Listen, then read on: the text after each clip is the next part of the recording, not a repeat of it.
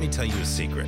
Veterans are entering a world full of opportunity, but you can only participate if you know the tricks of personal branding, leveraging your skills in the modern digital economy, and most importantly, positioning your benefits and assets to give you financial control when you stop following orders.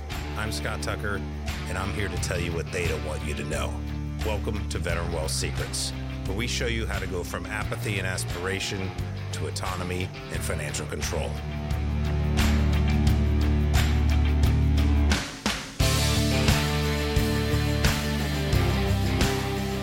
All right. Hey, everybody. Scott Tucker here, and welcome back to another episode of Veteran Wealth Secrets, where we talk about how do you go from thinking you have to have a life of just paychecks and government benefits to a life of autonomy and financial control. And a big part of that, and this is a lot what I write about in my book by the same name, Veteran Wealth Secrets, available on Amazon right now, is getting all the real info. We're often told in our paths through the military career and then how to exit the military that there's only a one way to do it for all that stuff. And we just know that's not the truth. And so that's why I'm excited. Often we talk about, hey, go out, get your first job, figure things out, find yourself what you want to do. But that's not always the case. Sometimes people know what they want to do. They have an idea. Probably stems from, I'm guessing, what you wanted to talk about today. But excited to have a fellow West Point grad, 2013 grad, Grant DeMarie. Did I say that right? I know I just asked you, but it's funny, as I was a language major, but often I still get pronunciations pretty bad. But no, excited to have you. I know you want one of the things about getting out of the information out of the military is get all the information, get it efficiently, and then how do you go through it to figure out what the heck you want to do with your life. That's what we do in the military all the time, planning for an operation, so on and so forth. So excited to get into those topics. My last job in the military is working at headquarters EUCOM, where we saw all sorts of high-level plans, and I was just an 03 captain sitting there, and not really participating because I didn't know much about operational planning. Grant, I'm interested to hear how you got into this. Why don't you tell us a little bit about your time coming out of the military? It looks like about 2 years ago, right? Relatively recent? That's right. About 2 years ago. Really good to be here. So thank you. Yeah, you bet. I broke all the rules. I necessarily transitioned the way I did. I would not endorse that path, fun as it was for me. I know what you're saying. But what was it that caused you to go outside the box and say, hey, regardless of whether or not this is smart or safe or whatever, something obviously caused you to do that. So what is it you think drawed it? Was it something from the military you didn't like? I don't want to work for somebody ever again. Or did you see a problem that needed to be solved so much that you just had to go run with it?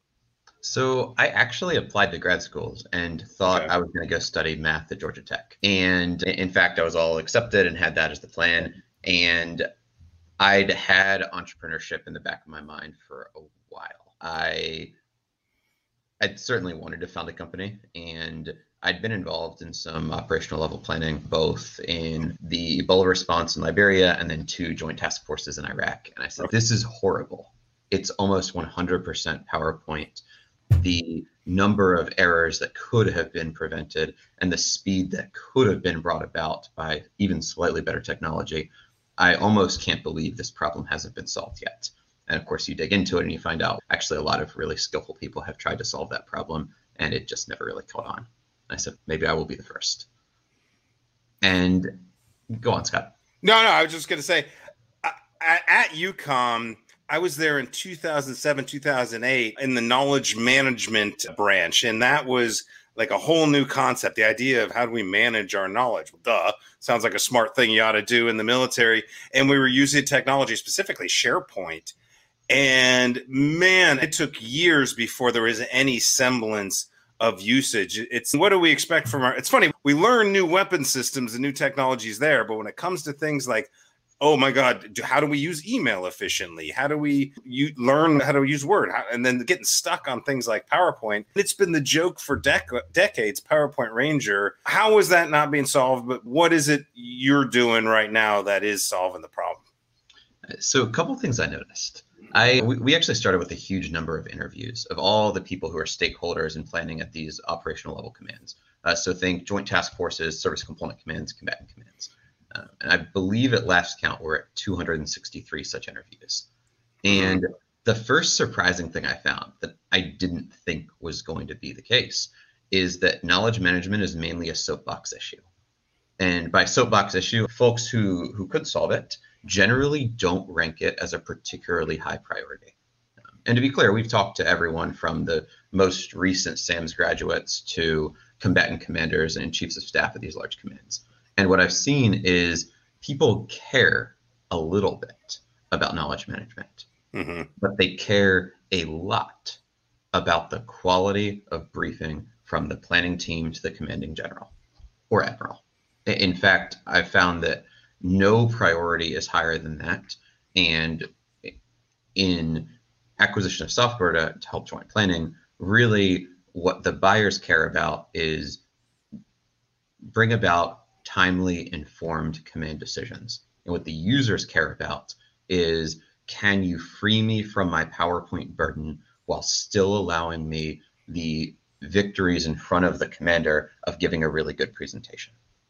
In other words, PowerPoint won because it spoke to your need to give a really good presentation. In the days before PowerPoint, everything was done on slides, and you brought them to a command graphics department, like you physically drew them, took them to a command graphics department. They gave you your transparencies. You put them on an overhead projector.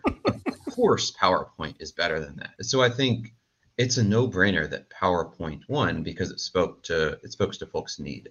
And my theory, especially post all of these interviews, is that table stakes just to get started is to meet people's needs for a presentation that genuinely communicates what the commander needs. And anything beyond that, it corrects a lot of the failures of PowerPoint. That is, even though it gave you really good presentations, it meant that all your data is dead. It lives in a whole bunch of separate slides. My estimate is that U.S. forces in Afghanistan have made about 15 million slides so far. And of course, that data is lost forever. Wow. I know the one time I had to give briefings to a general often, I was a liaison officer down in Al Udeid Air Base to the fighter squadron down there. And as the Army liaison, I had to give the ground brief once a week to the general. And honestly, it was just a bunch of the slides that have way too much information on them. And I just had to update a couple numbers each week. It was like the Iraqi pipelines working or the power grid's at 20%. It was like, how is this relevant at all to the general? As for information, it just totally felt like I was checking boxes. It was disheartening. But what is it? We get misled by things like PowerPoint because you can put a lot of information, make it look all fancy and stuff. But really, it's about being deliberate with your information. And I wanted to talk about one from a perspective of what is it you guys do, but I'm also curious, Grant, if you have any thoughts on how that applies to your personal life, making decisions, following a career, figuring out what you want to do as you're getting out of the military, or maybe well after the military, just figuring out, hey, I do want to go be an entrepreneur or work for another startup or whatever it is. And so it sounds like there's two questions there. One is what we actually do, and one is the probably more interesting to the audience of what I think about approaching entrepreneurship or working for a startup and so on. So easy question first, what do we actually do? Well, we auto-create and we auto-update all the outputs that a planning team would need to make. So for instance, you need a sync matrix to show how is this plan unfolding in time. If you make a change on our sync matrix, then it's automatically reflected in your order, automatically reflected in the slides or conceptual visuals that you might bring to the commander and so on. In other words, auto create and auto update.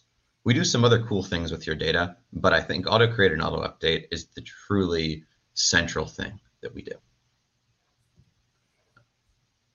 Okay, cool. Then let's just wrap up more about One Brief. Like, who is your customer? Because even people on active duty, they might be listening to this show about thinking about, hey, how do I want to prepare for transition or whatever? But a lot of veterans in these roles or active duty, still in these command roles, are looking to, what I get from senior lieutenant colonel types is they're just frustrated with their command because they might be put in charge of a project where they got senior people that they're in charge of. Everybody's got ideas. Like, who's your customer? Can you give us an example of, you know, how your solution made their lives easier, because that's really what this is all about. I'm going on with this because I've just remembered you're bringing back so much bad feelings around PowerPoint. It's, oh my God, this is still going on. I've been out for 12 years. So we just came from an exercise with a major defense customer, and unfortunately, I can't give their name. But what I can say is it was an exercise around a defense of Thailand scenario. Basically, a fictional country, Chinese proxy, has invaded Thailand. And the task at hand, and of course this is a simulation, an exercise, is create the operational level plan to respond to this thing. And on their first day of using our software with relatively little training, meaning the thing is just pretty intuitive, they were complete in operational design. And from all the other exercises I've seen, that was more than 3 times as fast to get to the stage they were that they would have gotten to in any other software. And I think the reason this happened is they didn't have to spend time making slides, and they didn't have to spend time sharing knowledge between anyone, because all the right components, each fact, each assumption, each specified task, each risk, and so on, were all reusable, and were all tracked in terms of where they came from as reusable building blocks. In other words, they were just way faster. Mm-hmm. And of course, when it comes time to revise that thing, well, with auto update, now it means that even the largest plans are agile. Are you getting any put? Because what I'm finding is whenever there's innovation, you got to have early adopters, and then the later. This is what's the name of that guy? The innovation curve. I'm assuming that there be some old generals out there, but that was quicker. But I want my PowerPoint slides, or some old colonel who's just been doing it some ways for so long. They're not willing to adapt. They're fighting back. Are you seeing that? Or are you seeing people that are like, oh my God, this is so much better. Let's move quickly in the other direction. I'm assuming it's the latter. I would say there's a mix of both. But honestly, people have been really good at this sort of thing. From what I've seen, one, anyone is skeptical when you hear about software like that. And I think they're right to be skeptical. Meaning, if you're the Colonel J3 or J5 of a combatant command, and you've seen so many of these pieces of software come and go. I mean, we're not the first people to say we're going to solve planning. I believe we're the best, but there's actually been a program of record to fix this since 1963 under Secretary McNamara.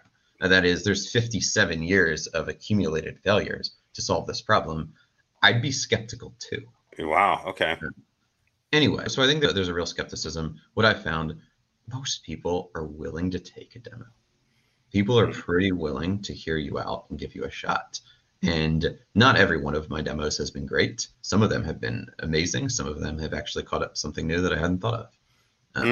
But I found that people are pretty willing to take a demo, especially when you get someone who arrives. I don't know if this guy's right, but I do know this guy's genuine. And if he's right, a massive acceleration in making timely, informed command decisions. That's a huge deal. That's a massive transformation. And I think you can imagine some consequences. That's the difference between 2004 Iraq reaching a reasonable plan to combat the insurgency after about a year versus reaching that plan before the insurgency had hardened. Same idea, INDOPACOM today. If it's March 2020, and most of a lot of the assumptions behind your con plans, your O plans, your campaign plans have changed due to COVID. I might, give their 5 a call and say, hey, you should change all of these, revise every one of these things today. And they'll say, that's cute. It's cute, but you don't get it. Revising an O plan takes 2 years. So we surely will not do this. Right. And they just shut it down. It's one thing to have an idea like, hey, I can fix this thing you've been working on for 57 years, our entire military, how many millions and billions of dollars have probably been spent on this. And you obviously got to have some specific skill sets. Is this stuff you've been good at? Are you always been a software guy, or did you recognize, hey, at some point I'm going to need to build my skill sets? That you said you ended up not going to grad school. Would that have helped you out in any way, or was getting into it and applying skills you either already knew or learned on the fly to get this thing going so quickly, where you're already doing demos? I know a lot of software companies in the works for a while, and they don't get to demos very quickly. I'd say I'm heavily in favor of jumping into it. And I know that's not what the conventional advice is. In fact, I had planned to not jump into it. I had planned to stay in the Army 3 months longer than I actually did in order to get my GI Bill benefits. Mm-hmm. I had planned to go to grad school, and even I had planned to take my first 3 months out of the Army and stay with my folks so that I could save the money on rent. And I didn't do any of those things. I ended up saying, no, I'm going to jump right into it. And I would love to cast that decision of, hey, I'm going to boldly venture in the unknown, but it's not even close to true. The actual thing that frees you up to do that, and that's, I think, my recommendation for transitioning, is how much have you saved? Mm-hmm. In other words, if your starting position is $100,000 in your bank account, you can, and you're single, you can afford to mess around for quite a long time and not be at any risk. Whereas if you're close to zero or even negative, with, of course, that compounded if there's additional folks you need to support, then you're really stuck. You have to make money right away. Mm-hmm. And you have to go into a job that maybe you would have picked something different if you'd had more time. So the way I did it, I did not prepare particularly well in my early years in the military. I was very focused on, I'm just going to be the best officer I can. Yeah. But the good news is it really pays to be a single deployed captain. So yeah. my last year with OIR, and I was able to extend and ended up spending 13 months there. And essentially zero of that was spent. And the effect of that was, well, once you include the remaining pay on my, what do you call the leave when you leave? Terminal leave? Terminal leave, yes. Yeah. I've forgotten all my Army terms already. When you add it all together, it means I was starting with about $90,000 in savings, of which essentially 100% was accumulated in the final year in the Army. In other words, wow. I came in the last year and said, I'm really in a bind, aren't I? Mm-hmm. If I leave without money, then I must get a certain job right away, or I must at least use the GI Bill and stay long enough to make that happen. At the very least, my options are constrained. And I said, well, no, if I find a way to get myself deployed and stay there, make myself useful enough that folks will break down barriers to help me stay there. Yeah. Really changes the options available. No, I mean, I'm glad you brought that up. That's what I try to preach so much, because we always joke about a guy getting in the military. First thing they do is go buy the shiny car, regardless of rank. If you're not making any money as an 18-year-old, you're making $1,000 a month and you don't need any of it because all your food's paid for and your lodging's paid for. What's the shiny object we could have people get excited about, that they do save some money? And if they are saving that, it's not just in retirement accounts, because you can't touch that either if you're 30 years old, getting out of the military, wanting to do something different. And I think, what I'm screaming from the mountaintops, and I think you're a perfect example of this, is if you're a little bit intentional, whatever the number is that you can save specifically for that moment of transition, because that's the opportunity to go find yourself, to relax, to start a business, to do some other investments, maybe some side gigs where you're learning skill sets, but not necessarily doing the job, so to speak. So to get back to that that other question where I wanted you to take some of that system skill set and the software down to the individual person in that decision, is there anything you could glean on, hey, how do you deliberately gather info, process it, when we're in a world, especially right now, it's asymmetric warfare on a day-to-day basis when it comes to how's the civilian world working, how's the financial world working, how's our politics working, where do I fit in as a veteran? I mean, it's daunting. You see it in these veterans every day who say to me, I don't know what I want to do when I grow up. I don't know how to translate my skills. And I think, hey, we're looking at too narrow of data, for lack of a better term, on how this world can work for you if you choose it. So a couple of things. First of all, you know what they say? A new car is a great investment. But in all seriousness, don't do that. Unless you're filthy rich, which is the point. Then go buy many cars. Yeah, but do it later. Real world rich people don't do that. Exactly. That's everything what I've observed is that there's a tiny number of people who get money and say, what I really want from these cars. Yeah. Are. And the vast majority don't live anywhere close to that. Anyway, in terms of transition planning, maybe I took this to an extreme. I own a company that is literally oriented around planning. So perhaps this is a little too extreme, but I had an actual transition plan that I spent a while on. I found that you really need some time to figure it out. I took my R&R leave from Iraq to the Scottish Isles, and I took it just a couple of days and sat outside and wrote that thing out and said, here's what I really want to accomplish. Here's the things that are genuinely valuable to me. Here's the things that are less so. Wrote out a bunch of options. What happens if I go to grad school? What happens if I start a company? What happens if I go to someone else's company first to try and find out more stuff, and so on. And then I sent that to a lot of my friends. And what was really interesting is everybody I sent that thing to had probably responded with at least 500 words, and 500 pretty interesting words. Okay, have you thought of X, and so on. And I'd say that after a couple iterations, the TPV7, as we eventually called it, was something to be proud of.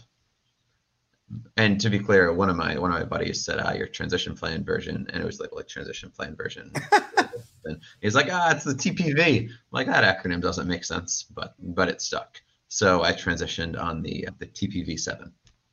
Okay, cool. I love the idea of going and getting feedback from your peers one way or the other. I remember I sent something out once asking, it was more of a personality test, and I was shocked to get feedback like that. But I'm glad you were able to go, figure out what you wanted to do when you got out, found out a way to implement it.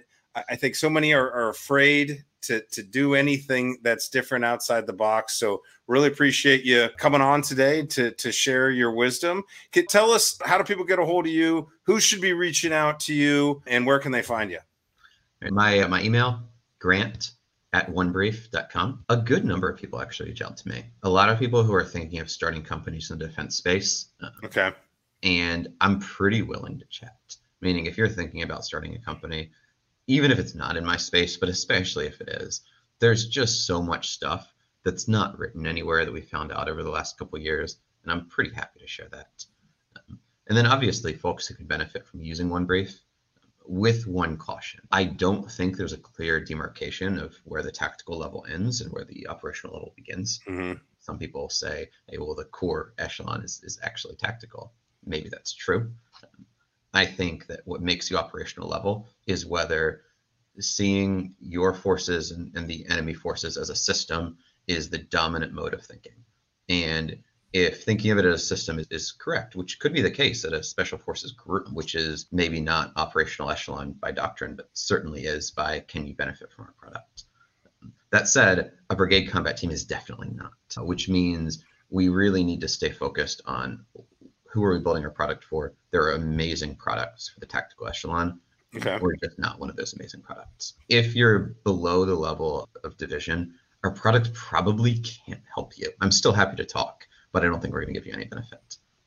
But above that, I'm very happy to talk. Yeah, once the slides are, if you're doing 200 PowerPoint slide briefings, that's probably level. I think as a platoon leader, I wasn't doing quite that many slides, but awesome, Grant. Hey, really excited for what you're working on. And honestly, if it can make us end these wars quicker and more efficiently, I'm all for that. I'd like to get everybody home after all this time. So I'm glad to see young grads out there being innovative, and I look forward to seeing you around in the entrepreneur circles. I know there's a whole bunch of new ones out there, so I hope you're tapping into those, but happy to share if I know anybody.